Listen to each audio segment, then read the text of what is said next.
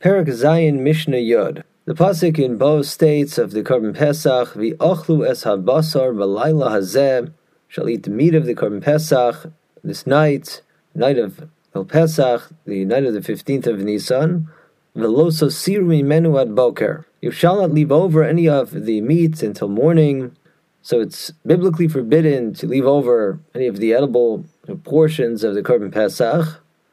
The pasuk then continues, "V'hanosar mi menuad boker." Should any meat of the Pesach be left over until morning, ba'esh tisrofu, you shall burn it in fire. Now, as we mentioned, this law of nosar only applies to the edible portions of the Korban Pesach. Regarding the inedible portions, the bones that don't have any edible marrow inside, or inedible sinews, and things of that nature, are not subject to the law of nosar. They may simply be discarded.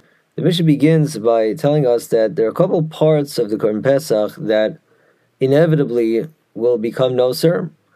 That you know, in practice, we won't be able to eat these parts, even though they are edible, and therefore, as a result, the law of noser will apply to them. That uh, inevitably, we're going to have to leave over these parts and therefore burn them. And the Mishnah will tell us when exactly they're burned. That is, the Mishnah states ha'atzamos regarding certain bones of the Korban Pesach, specifically bones that contain edible marrow.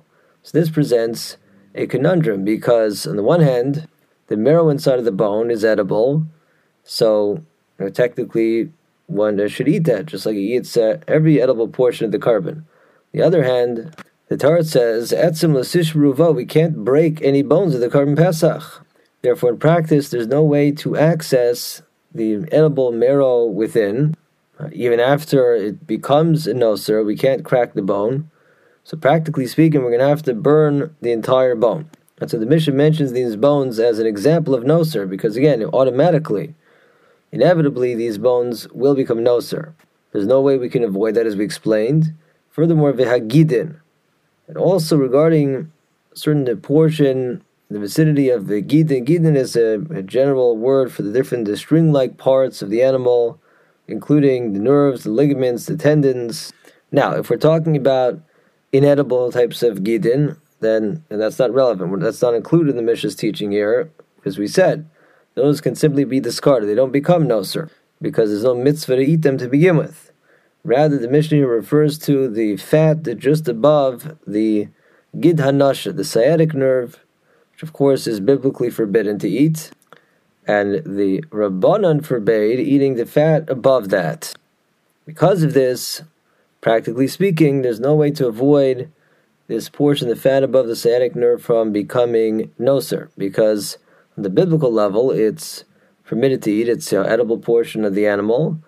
Therefore, if it's not eaten, it becomes noser. But practically, we can't actually eat it because the Rabbanon said you can't eat this part of the animal. So this is another example of a part of the Korban Pesach that invariably becomes noser and thus subject to the mitzvah of ba'ish tisrofu. The Mishnah then adds veha vehanoser, as well as any other part of the edible portion of the Korban that simply wasn't eaten.